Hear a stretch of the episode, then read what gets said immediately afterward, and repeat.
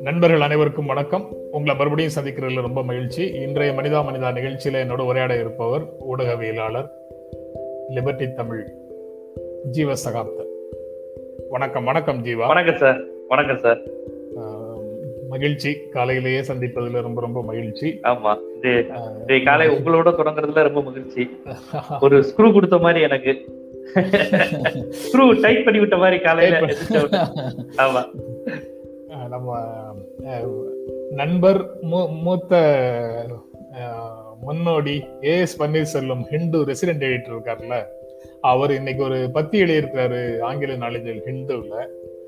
ஊடகவியலாளர்கள் தொடர்பாக ஊடகங்கள் தொடர்பாக. அதுல ஒரு பெஞ்சமின் பிராங்க்லின் சொன்னதாக ஒரு செய்தியை கோட் பண்றாரு. By failing to prepare you are preparing to fail அப்படின்னு சொல்றாரு. நீங்க வந்து பணியை செய்வதற்கு முன்னால தயாரிப்பை உங்களை தயாரித்துக் கொள்ளவில்லை என்றால் தயாரித்துக் கொள்ள தவறினீர்கள் என்றால் நீங்கள் தோற்று போவதை தோற்று போவதற்கு உங்களை தயார் செய்து கொண்டிருக்கிறீர்கள்னு அர்த்தம் அப்படின்னு சொல்றாரு. ஏராளமான உயிர்கள் கொரோனாவால போய்கொண்டிருக்கும் போது நான் ஏன் ஊடகங்களை பற்றி இப்போது பேச வேண்டியது இருக்கிறது அப்படிங்கிறதையும் அவர் குறிப்பிடுறாரு. அதாவது அதிகாரத்தில் இருக்கக்கூடியவர்கள் எப்போதும் ஊடகங்களை பார்த்து பார்த்து நீங்க வந்து நெகட்டிவான செய்திகளையே போடுறீங்கன்னு குற்றம் சாட்டிக்கிட்டே இருக்கிறாங்க. பாசிட்டிவ் டெவலப்மெண்ட்ஸை பத்தி போடுவதற்கு உங்களுக்கு முடியாதா? எப்போதும் குறை சொல்லிக்கொண்டே இருக்கிறீர்களே அப்படின்னு சொல்றாங்க அதிகாரத்துல இருக்கிறவங்க. அல்லது சமூகத்துல மேல் மட்டத்துல இருக்கக்கூடியவர்களுக்கு அப்படி ஒரு சிந்தனை எப்பவுமே இருக்கு. ஆனா ஊடகங்களுடைய கடமை என்னன்னா அரசை விமர்சிப்பதற்கு மட்டும் இல்லை நம்மையும் விமர்சிக்கணும். அதே சமயத்துல மக்களுடைய தகவல் கொடுப்பதோட மட்டும் இல்லாம மக்களுடைய நம்பகத்தன்மையையும் நீங்கள் பெற வேண்டும் அப்படின்னு சொல்றாரு.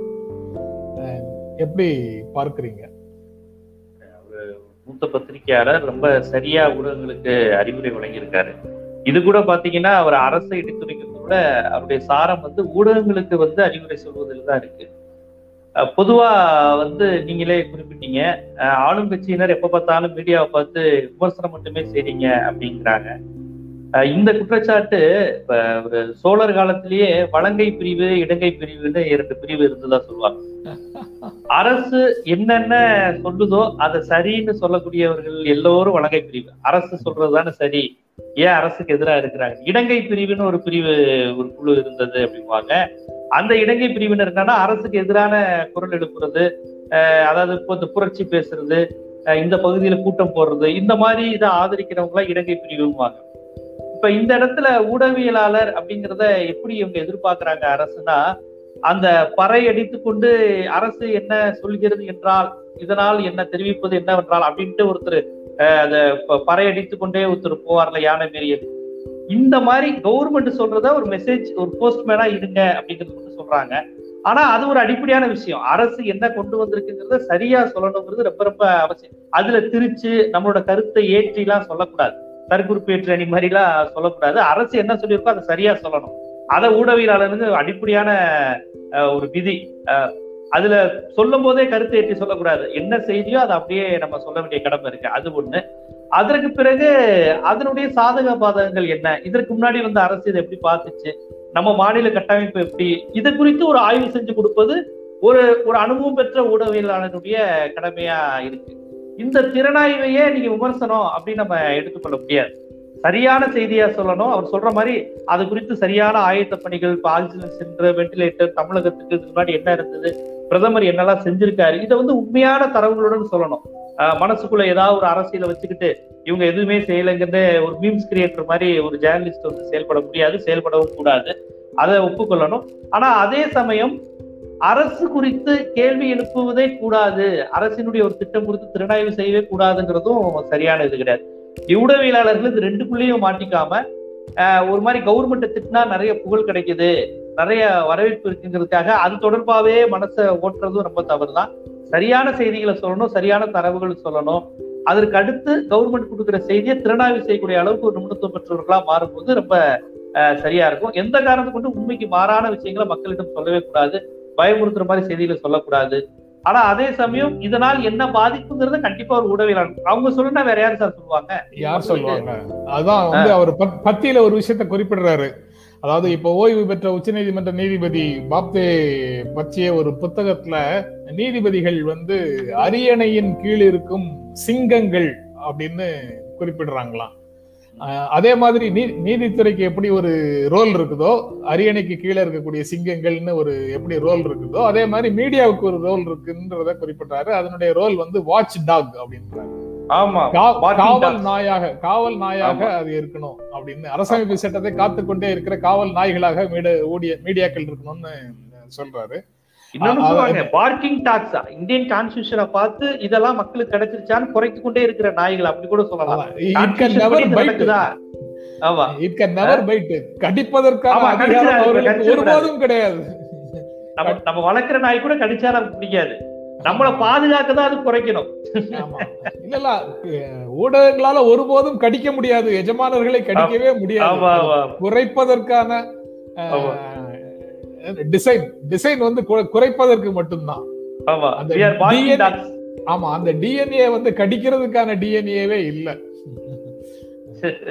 சரி இந்த அடிப்படையில தான் அதாவது நீங்க அரசாங்க அரசாங்கத்தை தீவிரமாக விமர்சிக்கிறோம். ஆனா நாம எந்த நிலைமையில இருக்கிறோம் அப்படிங்கறதை பற்றியும் அடிக்கடி நாம் பார்த்து கொள்ள வேண்டும் அப்படிங்கிறத ஏஎஸ்பி பத்தி மூலமாக இப்போது நாம் வந்து நம்மை நாமே உரைத்து பார்த்து கொள்ள முடிகிறது. அப்புறம் இன்று நான் பார்த்த சில செய்திகளுக்குள்ள போகலாம் நினைக்கிறேன். நெருக்கடிகளில் இருந்து கரோனாவில் இருந்து விரைவில் மீள்வோம் அப்படின்னு பிரதமர் நரேந்திர மோடி பேசியிருக்கிறாரு. அவருடைய உரையில. இது வந்து முதல் அலை வரும்போது நாம வந்து வெற்றிகரமாக அதை கட்டுப்பாட்டுக்குள்ள கொண்டு வந்தோம். மக்கள் மகிழ்ச்சி அடைந்தார்கள் தன்னம்பிக்கை பெற்றார்கள். அந்த ரெண்டு வரியை அண்டர்லைன் பண்ணிக்கணும். அது அவர் அண்டர்லைன் பண்ணல நம்ம அண்டர்லைன் பண்ணிக்கணும். மக்கள் மகிழ்ச்சி அடைந்தார்கள் தன்னம்பிக்கை பெற்றார்கள். இரண்டாவது அலை இப்போது நாட்டை உலுக்கி கொண்டிருக்கிறது. இந்த ரெண்டையும் அந்த ரெண்டையும் எதை வச்சு இணைக்கணுங்கிறது மட்டும் நம்ம நம்ம தான் பேசணும். இல்ல இப்ப முதல் அலையில இருந்து மீண்டு வந்துட்டாங்கங்கிறது கூட உண்மை என்றே வைத்துக் கொண்டாலுமே இப்ப ரெண்டாவது அலை முதல் அலையை பற்றி பேசினா அது இன்னும் நிறைய விஷயங்கள் இருக்கு. புலம்பெயர் தொழிலாளர்கள் நடந்ததுல இருந்து ஆஹ், வட இந்தியால எவ்வளவு மோசமா நடந்தது மகாராஷ்டிரால நடந்தது ஏன் தமிழ்நாட்டிலேயே நடந்தது அந்த அதை ஒட்டி ஊரடங்கில் நடந்த காவல்துறை சாமானிய மக்களுக்கான வாக்குவாதம் நிறைய இருக்கு. நம்ம அதுக்குள்ள போக வேணாம். நான் என்ன கேக்குறேன் கொரோனா முதன்முறை வந்தபோது ராகுல் காந்தி எச்சரித்தார். அப்பையும் அலட்சியப்படுத்தணும். இங்க தமிழக சட்டப்பேரவையில் முதலமைச்சரும் கூட அது வயசானவங்களுக்கும் எதிர்ப்பு சக்தி குறைவானவங்களுக்கும் தான் வருமா? நம்ம எல்லாம் ஒரு பயப்பட வேணாம் அப்படின்னாங்க. அதான் கொரோனாங்கிற நோயை பற்றி யாருக்கும் தெரியாத போது அப்போதே எச்சரித்தவர்கள் குறித்து பெரிய லெவல நம்ம விழிப்புணர்வு இல்ல சரி இதோ புது புது விதமான நோய் புது விதமான அனுபவம். ஆஹ் இதை வந்து அரசு திட்டமிட்டு செய்யல. இது அதனால நம்ம அதெல்லாம் ரெண்டாவது அலை குறித்து எச்சரிக்கை வந்த போது உலக சுகாதார நிறுவனம் எச்சரித்த போது ஏன் இவங்க முன்கூட்டியே நடவடிக்கை எடுக்கல? ஆக்சிஜன் படுக்கைகளை தயார் செய்யல. தடுப்பூசி போன்ற விஷயத்துல வந்து இன்னும் கொஞ்சம் முன்முயற்சி எடுத்திருக்கலாமேங்கிற அந்த கேள்வியை வந்து அரசு கண்டிப்பா எதிர்கொண்டே ஆகணும். மக்கள் மகிழ்ச்சியா இருந்தாங்களே விஷயம். இப்ப ரெண்டாவது அலையில ஒரு ஒரு உங்களுக்கு ஒரு டைம் இருந்ததுல அதாவது ஏற்கனவே ஒரு அனுபவம் வந்துருச்சுல அந்த படிப்பினைகள் இதையெல்லாம் நம்ம கற்றுக்கொண்டோம்னு ஒண்ணு இருக்குல்ல இப்ப அதைத்தான் எல்லாரும் கேக்குறாங்க. முதல் எல்லாரும் அலையாவது கேக்குறாங்கல்ல. முதல்ல யாரு அதை எல்லாரும் கேக்குறாங்க ஜீவா. ஆனா அது வந்து மத்திய அரசு என்ன செய்ய முடியும்? மத்திய அர மாநிலங்கள் தான் சிறப்பாக செயல்படுகின்றன அப்படின்னு நேற்று பேசும்போது அவர் சொல்றாரு. மாநிலங்கள் தான் சிறப்பாக மாநிலங்கள் சிறப்பாக செயல்படுகின்றன. இத்தகைய இக்கட்டான சூழல்ல மாநில அரசுகள் மேற்கொள்ளும் நடவடிக்கைகளுக்கு மத்திய அரசு எப்போதும் ஆதரவு அளிக்கும். அதாவது மத்திய அரசினுடைய ரோல் என்ன? மாநில அரசு எடுக்கக்கூடிய நடவடிக்கைகளுக்கு அது எப்போதும் ஆதரவு அளிக்கும். அவர் செய்ய வேண்டியது எல்லாமே மாநில அரசு தான் ஆனா நீங்க வந்து மத்திய அரசு ஒண்ணும் செய்யலன்னு சொல்றீங்களே அப்படிங்கிறது அவருடைய பேச்சை இல்ல படிக்கும் இப்ப மாநில அரசு கட்டுப்பாட்டுல எல்லாமே இருக்கா? அந்த உரிமைகள் எல்லாமே மாநில அரசுக்கு இருக்கா? நான் தமிழ்நாட்டுக்குன்னு கேட்கல எல்லா மாநிலத்துக்குமே வடகிழக்கு மாகாணம் எல்லாத்தையும் சேர்த்து.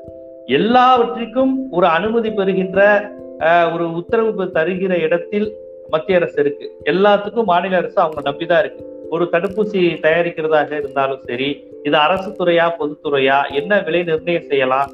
எல்லாவற்றையும் தீர்மானிக்கிற இடத்துல மாநில அரசு இல்லையே. இப்ப உங்க மாநில அரச செயல்படுங்கிறாங்க தீர்மானிக்கிற இடத்துல விடல. இப்ப கூட அவர் வந்து வெரி குட் உங்க ஜாப் நல்லா இருக்குன்னு தான் சொல்றாரு ஒழிய அவங்க கையிலேயே விடலாம்ல. இப்ப உலக சுகாதார நிறுவனம் என்ன சொல்லியிருக்கு? இந்தியாவுல ஒவ்வொரு மாநிலமும் ஒவ்வொரு தன்மையுடன் இருப்பதால் இந்த கொரோனாவை எதிர்கொள்வதில் பிரச்சனைன்னு உலக சுகாதார நிறுவனம் சொல்லியிருக்கு. அது இங்க உள்ள திராவிட கட்சிகளோ இல்ல தமிழ் தேசியம் பேசுறவங்களோ பேசல. இந்தியாங்கிற ஸ்ட்ரக்சரு நீங்க ஒரு நாடுன்னு சொல்லி கொடுத்துருக்கீங்க. ஒவ்வொரு ஸ்டேட்டும் ஒரு மாதிரி இருக்கு. குஜராத்தோட கான்செப்ட் வேற தமிழ்நாட்டோட தன்மை வேற கேரளா கொஞ்சம் முற்போக்கா இருக்கு.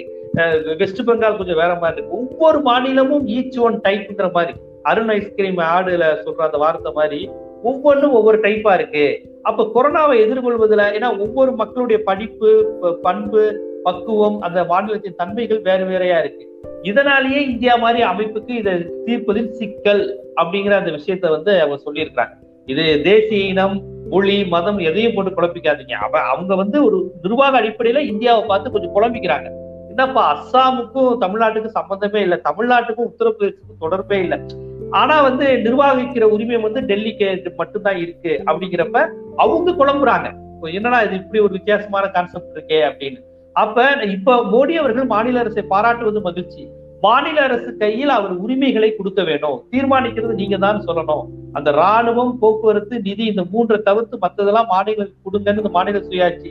ராஜமன்னார் கமிட்டியா இருக்கட்டும் சக்காரியாவா இருக்கட்டும் அறிஞர் அண்ணாவா இருக்கட்டும் இவங்க எல்லாம் எழுபது அறுபது ஆண்டுகளுக்கு முன்னாடி முன் வச்சாங்கல்ல. அது எந்த அளவுக்கு தேவை? இன்று வரை அது இந்தியாவில வந்து அமல்படுத்தப்படல அப்படிங்கறதுடைய சோகத்தை தான் இது காட்டு இப்ப தடுப்பூசி தயாரிக்கக்கூடிய உரிமை தமிழகத்துக்கு இருக்கா?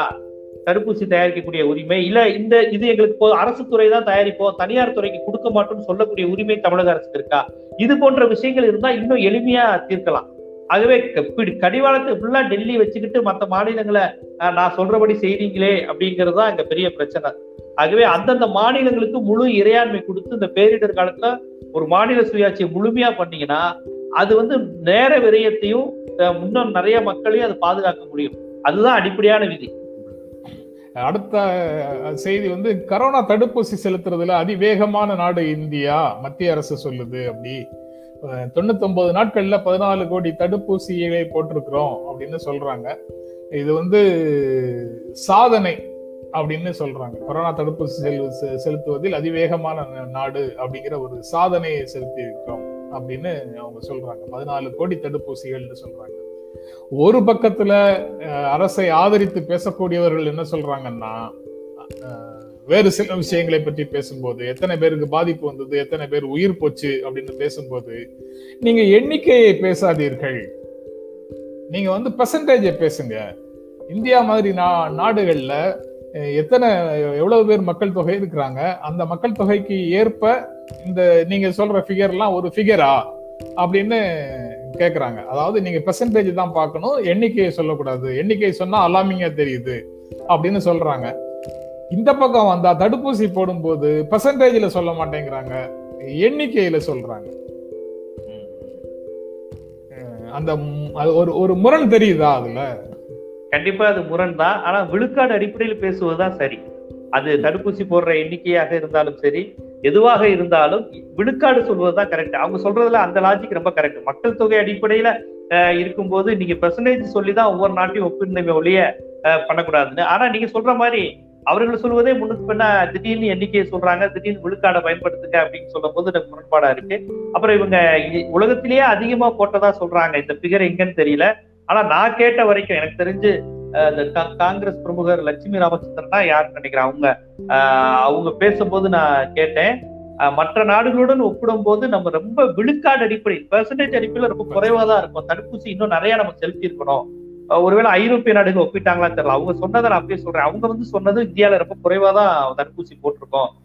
இந்த கணம் வந்து நேரம் முழுக்க நம்ம குறைந்தது இருபத்தைந்து விழுக்காடாவது ரீச் ஆயிருக்கணும். ஆனா அந்த அளவுக்கு நம்ம ஒண்ணும் போடலையே. மந்தை எதிர்ப்பு சக்தி வந்திருக்குமே அரசு சொல்ற இந்த பதினாலு கோடியே நூத்தி முப்பது கோடியில எவ்வளவு வருது? இந்த நூத்தி எழுபது கோடியில இதுவே ஒரு பத்துல இருந்து பதினஞ்சு பன்னெண்டுக்குள்ள பன்னெண்டு அந்த ரேஞ்சு கிட்ட வருது. அந்த ரேஞ்சில் ஆனா இது ரொம்ப குறைவு தானே இந்த விழுக்காடு? ஆமா. இது இது ரொம்ப குறைவில் இப்ப ஒரு முப்பத்தஞ்சுல இருந்து நாற்பத்தஞ்சு பர்சன்டேஜ் இருந்தா சொசைட்டில ஒரு பாதி பேர்கிட்ட எதிர்ப்பு சக்தி இருக்குன்னா கொஞ்சம் அந்த செயின் வந்து குறையும். அந்த செயின். பரவுறது. தடுப்பூசி போட்டுக்கிட்டது எண்ணிக்கை வந்து குறைவு அப்படிங்கறத நான் பாக்குறேன் இதுவரையும் வந்த தரவுகள். ஆனா நம்ம பிரதமர் அவர்கள் உலக அளவுல ஒப்பிடும்போது நம்ம பெஸ்டா இருக்கோம். அப்படிங்கிற அந்த விஷயத்த வந்து அவர் சொல்லியிருக்காரு. அப்புறம் அரசு வந்து அரசு வந்து இப்போ புதிதாக பிஎம் கேர்ஸ் நிதியின் கீழே ஐநூத்தி ஐம்பத்தோரு ஆக்சிஜன் உற்பத்தி நிலையங்களை நிறுவப் போகிறோம். அதை கட்டமைக்க போகிறோம் அப்படின்னு சொல்றாங்க. மத்திய அரசு இந்த தகவலை சொல்லுது. பிஎம் கேர்ஸ் நிதியின் கீழே ஐநூத்தி ஐம்பத்தோரு ஆக்சிஜன் உற்பத்தி நிலையங்கள் புதிதாக உருவாக போகிறது. இதை எப்படி பார்க்கறது? இந்த தகவலை மத்திய அரசு கொடுக்குது. இன்னொரு பக்கம் ஆக்டிவிஸ்டில் கேட்டா பிஎம் கேஸ் வந்து மத்திய அரசோடு தொடர்புடையது இல்லை. அதனால அதை பற்றி நாங்கள் எதுவும் தகவல் தர முடியாதுன்னு தகவல் அறியும் உரிமை சட்டத்துல பதில் வந்ததாக சொல்றாங்க. ஆனா இதன் இதன் கீழே உற்பத்தி உற்பத்தி நிலையங்கள்ங்கிற செய்தியை மத்திய அரசு சொல்லுது. புரிய மாட்டேங்குது. என்ன நடக்குதுன்னு புரிய மாட்டேங்குது. இல்ல இப்ப இத நீங்க சொல்ற மாதிரி தகவல் அறிவு உரிமை சட்டத்தில் கேட்கின்ற அந்த செயற்பாட்டாளர்கள் என்ன சொல்றாங்க? இதற்கும் சென்ட்ரல் கவர்மெண்ட் தொடர்பு இருக்கிற செய்தியை சொல்றாங்க. எதிர்கட்சிகள் என்ன சொல்றாங்க? பிஎம் கேருங்கிற ஒண்ணு எதுக்கு? பிரதமர் நிவாரண நிதின்னு ஏற்கனவே ஒரு அமைப்பு இருக்கும்போது எதுக்கு தனியா இவர் பேர் தனியா பிஎம் கேர்னு கேட்டாங்க. அதுக்கப்புறம் என்ன கேட்க ஆரம்பிச்சாங்கன்னா ஒவ்வொரு பேரிடர் தொடர்ச்சியா வரும்போது பிஎம் கேர் என்ன பண்ணுது? பிஎம் கேர் என்ன பண்ணுது? ஏன் அவர் பணம் கேட்கிறாரு அதுல என்னாச்சு? என்னாச்சுன்னு கேட்டாங்க. அஹ் இதற்கெல்லாம் ஒரு பதில் சொல்லும் விதமா தான் இப்ப அவர் பிஎம் கேரை வந்து நாங்க இதுக்கு பயன்படுத்தணும்னு சொல்லியிருக்காரோ அப்படின்னு நம்ம யோசிக்க தோணுது. பிஎம் கேருங்கிற விஷயத்த இதுவரையும் அவங்க பயன்படுத்தவே இல்லை அப்படிங்கிறது தான் எதிர்கட்சிகளுடைய முதன்மையான குற்றச்சாட்டு. முதல்ல பிஎம் கேர் எதிர்க்கு. ஏற்கனவே அதுக்கான ஒரு கட்டமைப்பு இருக்குது. திட்டக்குழு க- கலைச்ச போது கேட்டதுதான். அதை கலைச்சிட்டு எங்க நிதி ஆயோக்கு கொண்டு வந்தீங்க? அஹ் அப்படிங்கிற ஒரு கான்செப்ட் வந்ததுல. அதே மாதிரிதான் பிரதமர் நிவாரண நிதின்னு ஒண்ணு தனியா இருக்கு. பிஎம் கேர் எதுக்கு புதுசா ஒண்ணு உருவாக்கணும்னு கேட்டாங்க. சரி உருவாக்கிட்டீங்க. அதுல இருந்து என்ன செய்றீங்க? பேரிடர் காலம் இருக்கு. ஒவ்வொரு டிராஜடியான சுச்சுவேஷன்லயும் அதை ஏன் பயன்படுத்த மாட்டேங்கிறீங்க? அதை விட்டுட்டு வேற நிதி தாருங்கள் நிதி பற்றாக்குறைன்னா நீங்க சொல்லிக்கிட்டே இருக்கீங்களே அப்ப இதை என்ன பண்றீங்க? அப்படின்னு தொடர்ச்சியா கேள்வி வந்துகிட்டே இருந்தது. இப்ப அவர் வந்து இந்த பிஎம் கேர்ல இருந்து தான் நாங்க ஆக்சிஜன் உற்பத்தி நிலையங்களை அமைக்கிறோம்னு சொல்றாங்க. நீங்க சொல்ற மாதிரி இந்த செய்திகளை வெறும் செய்திகளா மட்டும் உள்வாங்கி கடக்க முடியல. கொஞ்சம் வரலாறு தெரிஞ்சா கொஞ்சம் அரசியல் தெரிஞ்சா ஆஹ் இந்த மாதிரி வெறும் செய்திகளா மட்டும் இது கடக்க முடியல. அந்த மாதிரி கேள்விகளை கேட்க வேண்டியது இருக்குல்ல? மீடியாக்கள் வந்து இதை கேட்காம அதை அப்படி கடக்க முடியாமல் இருக்கிறது வரமா சாபமா? தெரியல அது பல நேரங்களில் சாபமா தான் இருக்கு. செய்தியை வந்து பிரதமர் அறிவிச்சிட்டாருப்பா அப்படின்னு சொல்லிட்டு போகிற படம் நமக்கு இல்ல. சின்ன வயசுல அஹ், ரஜினிகாந்த் படம் பார்த்து ரஜினிகாந்த் அழுகுறது உண்மை எம்ஜிஆர் அடி வாங்குறது உண்மை அப்படின்னு நினைச்சு அழுகிற சந்தோஷப்படுற மனநிலை கொஞ்சம் மெச்சூரிட்டி ஆனோட எல்லா கிராபிக்ஸ் எல்லா செட்டிங்கு இந்த சீன் வேற மாதிரி எடுத்திருப்பாங்க. இது சீக்வன்ஸ்னு உணர்ந்ததுக்கு அப்புறம் அதை ரசிக்க முடியாத ஒரு மனநிலை வந்துருந்து பாருங்க நம்மளால. எம்ஜிஆர் எம்ஜிஆர் உண்மையிலேயே அழுகிறாரு. நம்பியார் உண்மையிலே கெட்டவர்னு இருக்கும்போது நம்ம மனம் ஒரு குழந்தை மனமா இருக்குல்ல. அந்த குழந்தை மனம் வந்து விவரம் தெரிய தெரிய ஓ எல்லா ஆக்டிங் பா அப்படின்னு அத சுபவி சொல்வாரு. எம்ஜிஆர் ரசிச்ச ஒரு காலகட்டம் உண்டு.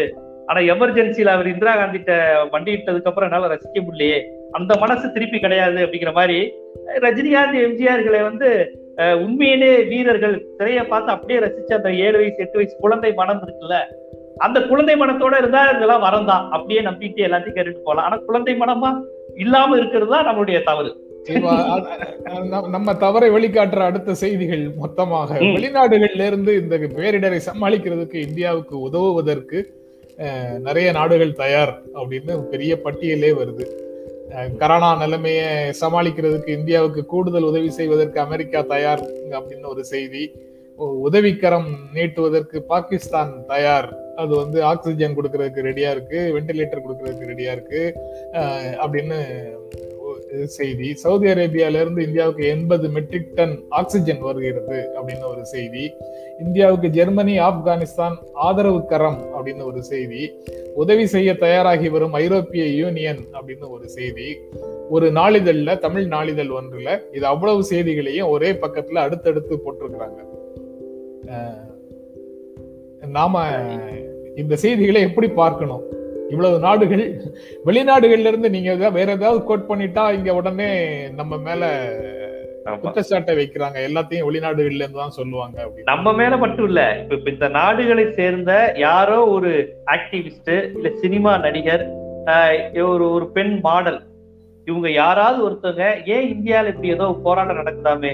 ஏன் இந்தியால இப்படி பண்றாங்களாமேன்னு கேட்டா அடுத்த நிமிஷம் வந்து அவங்களுடைய மதத்தை சார்ந்து வெளிநாடுனா கண்டிப்பா அவங்க இந்து மதத்தை சார்ந்தவங்களா இருக்க வாய்ப்பு இல்லை அதனால மேக்சிமம் அவங்களுடைய மதத்தை குறிப்பிட்டு இவர்கள்லாம் இவர்களை போய் ஆதரிக்கிறாங்களே வெளிநாட்டுக்காரங்களை ஆதரிக்கிறாங்களே அப்படின்னு சொல்லுவாங்க.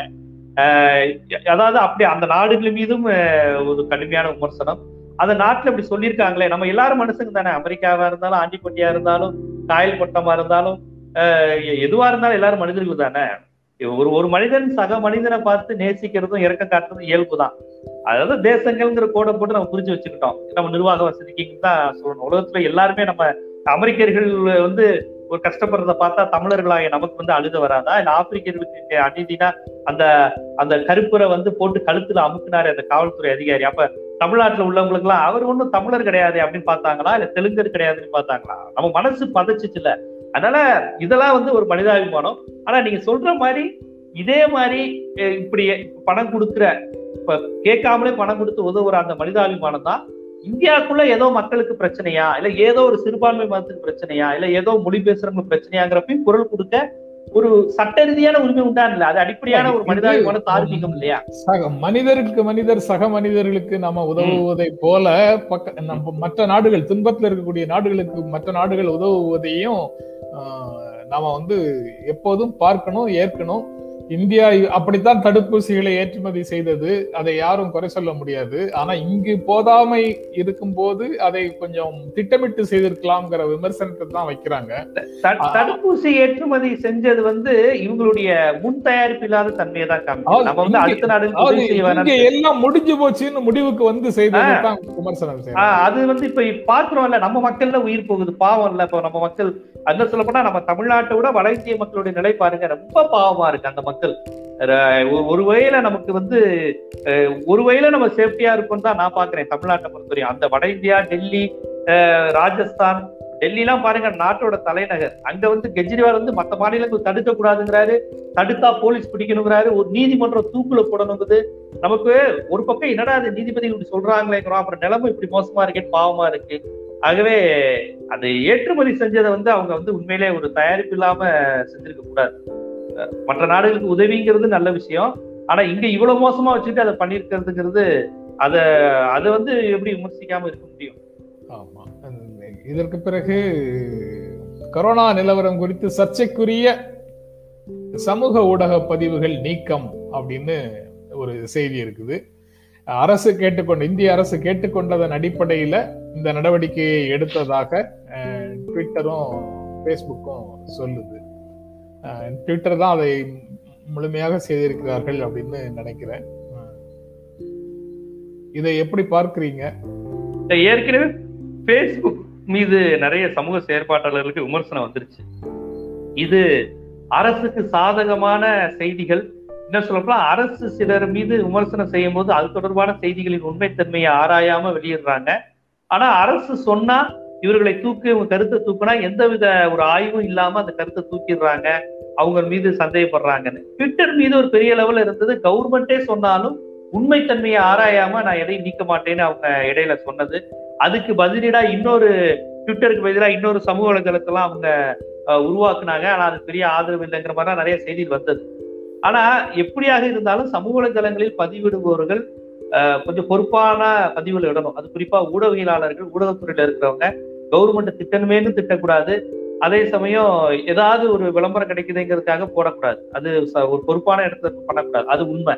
ஆனா சமூக வலைதளங்களை கட்டுப்படுத்துவது அங்க வர்றது சர்ச்சைக்குரிய அப்படிங்கிற வார்த்தையெல்லாம் போடுறாங்க. சர்ச்சைக்குரியங்கிற வார்த்தைக்கு வரையறை தான் இப்ப நமக்கு ரொம்ப முக்கியம். உத்தரப்பிரதேசத்துல ஒரு மருத்துவர் இப்ப உள்ள சூழல்ல வச்சு அதை நினைவுபடுத்தணும். ஒரு மருத்துவர் கலீப் கான் நினைக்கிறேன் பேரு. அவர் வந்து ஆக்சிஜன் சிலிண்டர் பற்றாக்குறை இருக்குன்னு அவர் சொன்னதற்காக அவர் கிடைத்த தண்டனை சிறை தண்டனை. இத வந்து எப்படிங்க சமூக வலைதளங்கள் பேசாம இருக்க முடியும்? அந்த மருத்துவரா நான் என்னைய நினைக்கிறேன். உங்களை அந்த மருத்துவரா நான் நினைக்கிறேன். அப்ப இது நமக்கு ஏற்பட்ட பாதிப்பு இல்லையா? அந்த மனுஷன் என்ன பண்ணாரு? அவர் ஒரு படித்த மருத்துவர். தன் மருத்துவத்தை படித்ததுனால ஆக்சிஜன் சிலிண்டர் தேவைங்கிற அந்த அறிவியலின் தேவையை வெளிப்படுத்துகிறார். அது இந்த மருத்துவமனையில் இல்லைன்னு சொல்றாரு. அவர் வந்து கம்யூனிஸ்ட் கட்சியை சேர்ந்தவர் கிடையாது காங்கிரஸ் கட்சியை சேர்ந்தவர் கிடையாது பெரிய எழுத்தாளரோ புரட்சியாளரோ கிடையாது. அவர் தாம் படித்த தொழிலுக்கு உண்மையா இருக்கிறாரு. அவருக்கு சிறை தண்டனை.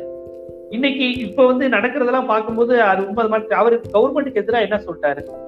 ஏங்க இது வேணுங்கன்னு சொல்லியிருக்காரு. ஒரு டாக்டர் அது கூட டாக்டர் தானே சொல்ல முடியும். நீங்களும் நானும் சொல்ல முடியாதுல்ல? அவருக்கு தானே தெரியும் தேவைன்னு. அவர் சொன்னதுக்கு அவர் சிறை தண்டனை கிடைச்சு. இது சமூக வலைதளங்கள் மூலமா தானே பெரிய விவாதமாச்சு? அவரு சொந்த பொறுப்புல வெளியில வாங்கி ட்ரீட்மெண்ட் கொடுத்தாரு. அதெல்லாம் பெரிய தப்பு இல்லையா? அப்பெல்லாம் செய்யலாமா?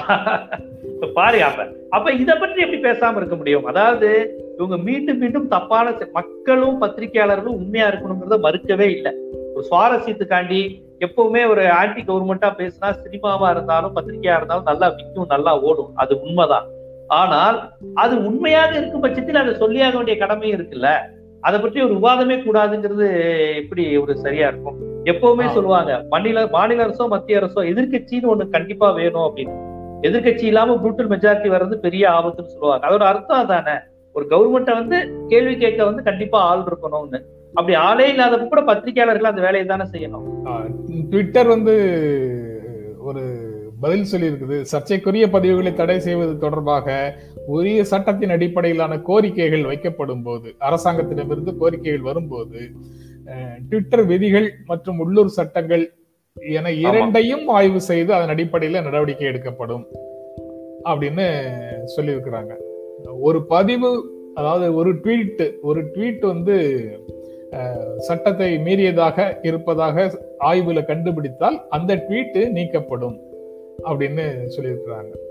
அந்த அந்த ட்வீட் வந்து ட்விட்டருடைய விதிகளை மீறவில்லை என்றால் இந்தியாவில் மட்டும் அந்த பதிவு நீக்கப்படும். அப்படின்னு அவங்க அவங்க என்ன செய்திருக்கிறோங்கிறத கேட்டகாரிக்கலா சொல்லியிருக்கிறாங்க. அவங்க பைலா மாதிரி அவங்க ஒரு பைலாலாம் பைலா இருக்கு. ஒவ்வொரு. நாட்டுக்கு ஒரு பைலா ட்விட்டருக்கு ஒரு பைலா ரெண்டையும் அப்ளை பண்ணி ஆஹ், இது பண்ணி சொல்றதா சொல்லியிருக்கிறாங்க. ஒரு சிஸ்டமேட்டிக்கா அவங்க பேசுறாங்க. அவங்க சொல்றது வந்து அந்த கான்செப்ட் இதெல்லாம் சரிதான். இப்ப நான் உதாரணமா சொல்லணும்னா மறைந்த முதலமைச்சர் ஜெயலலிதா அவர்கள் அந்த அப்போலோவில் இருந்தபோது அவரு உயிரற்ற உடலா தான் அங்க மருத்துவமனைக்கு வந்தாங்கன்னு செய்திகளை பரப்புனாங்க இல்லைங்களா? அது போன்ற செய்திகளை பரப்புவதற்கு சமூக வலைதளங்கள் இடம் தரக்கூடாது. அப்பேற்பட்ட செய்திகள் ஒரு பதட்டத்தையும் ஒரு சுவாரஸ்யத்தையும் தூண்டு தூண்டி விடுமே தவிர அது வந்து நல்ல சூழலை உருவாக்காது. ஆனா அதை தவிர்த்து ட்விட்டரா இருந்தாலும் ஃபேஸ்புக்கா இருந்தாலும் சில உண்மைகளை கேள்வி கேட்க வேண்டியது இருக்குல்ல? அதை வந்து எப்படி கேள்வி கேட்பாரு? எந்த கவர்மெண்டா வேணாலும் இருக்கட்டும். அது எந்த கட்சியா வேணாலும் இருக்கட்டும். அதை கேள்வி கேட்கணும். ட்விட்டர் வந்து கொஞ்சம் அந்த தங்களுடைய நிறுவனம்ங்கிற ஒரு கான்செப்ட் வந்து சொல்லியிருக்காங்க. ஒரு நிறுவனம் செய்ய முடியும்? உண்மைக்கு மாறான தகவல்களை போடக்கூடாது அப்படின்னு நீங்க சொல்றது ரொம்ப ரொம்ப சரி. இந்த செய்தி வந்து நான் ஒரு இன்று நாள் இன்றைய நாளிதழ் ஒன்றிலிருந்து தான் நான் ப- படிச்சேன். ஆனா எந்த நவ அதிகாரியினுடைய பெயரும் இல்லாமல் பொதுவான செய்தியாக வந்திருக்குது. பெயர் சொல்லாத ஒரு செய்தியாக ஒரு கசிய விடப்பட்ட செய்தியாக வந்திருக்குது. சமூக ஊடகங்கள்ல தவறான தகவல் பரவுகிறது. தமிழக அரசு மருத்துவமனைகள் எதிலும் ஆக்சிஜன் உற்பத்தி வசதி இல்லை. சுகாதாரத்துறை அதிகாரிகள் டீன்கள் தகவல் அப்படின்னு அந்த செய்தி போட்டிருக்கிறாங்க. தொலைக்காட்சி விவாதங்கள்ல பேசும்போது திமுக ஆட்சியில ஸ்டான்லி மருத்துவமனையில ராஜீவ்காந்தி அரசு அரசு மருத்துவமனையிலையும் ஸ்டான்லி அரசு மருத்துவமனையிலையும் திமுக ஆட்சியின் போது ஆக்சிஜன் உற்பத்திக்கு ஏற்பாடு செய்தார்கள் அப்படின்னு சொல்றாங்க.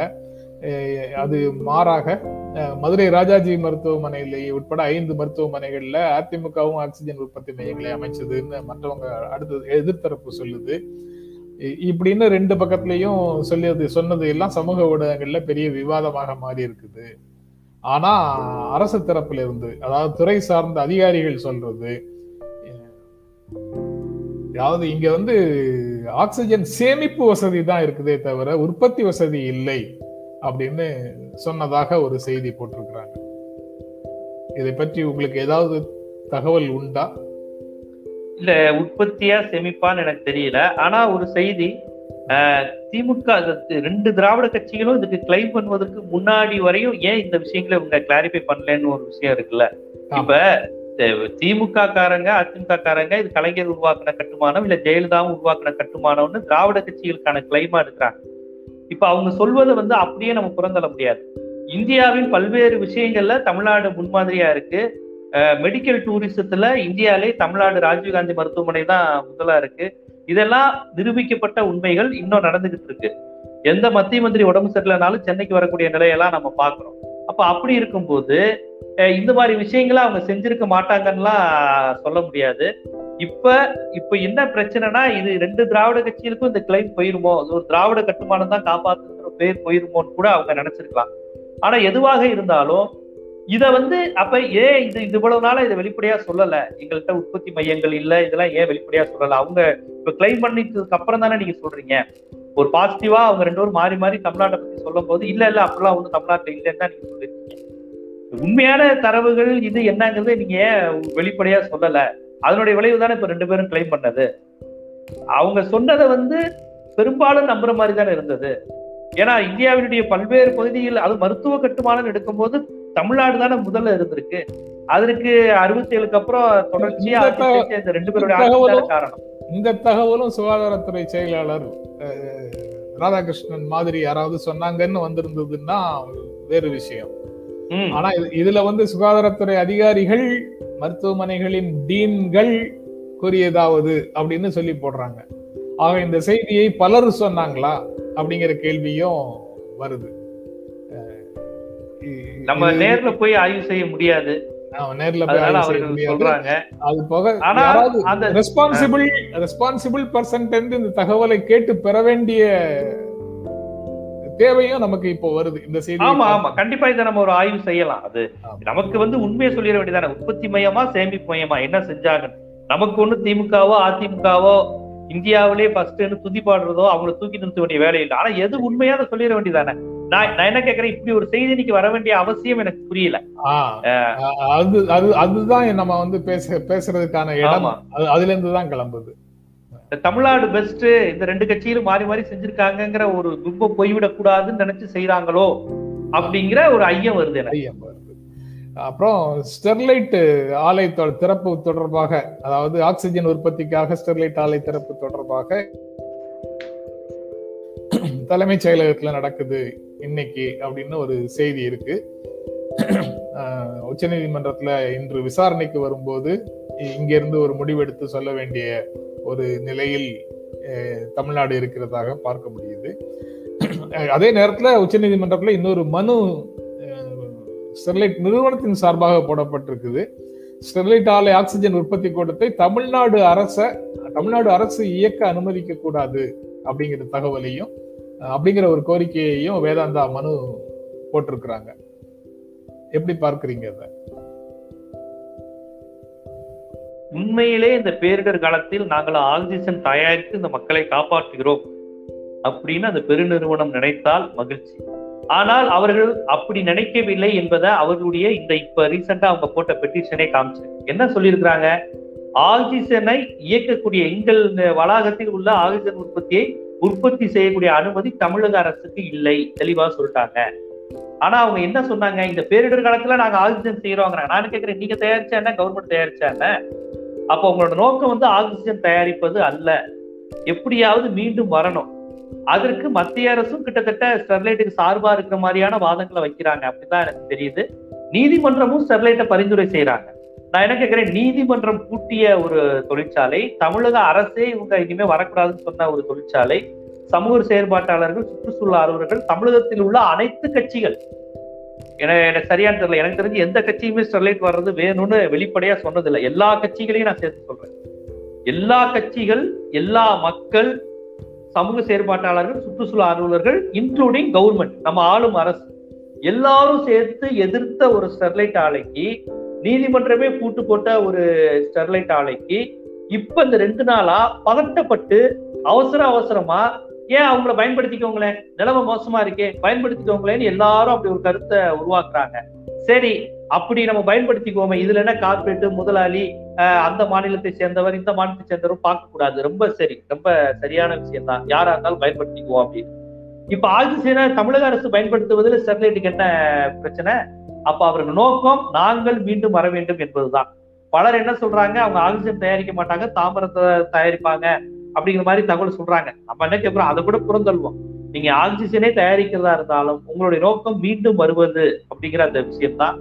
மீண்டும்லாம் வந்தாங்கன்னா இன்னொரு போராட்டம்லாம் நடத்தி அவங்கள தகர்க்க முடியாது.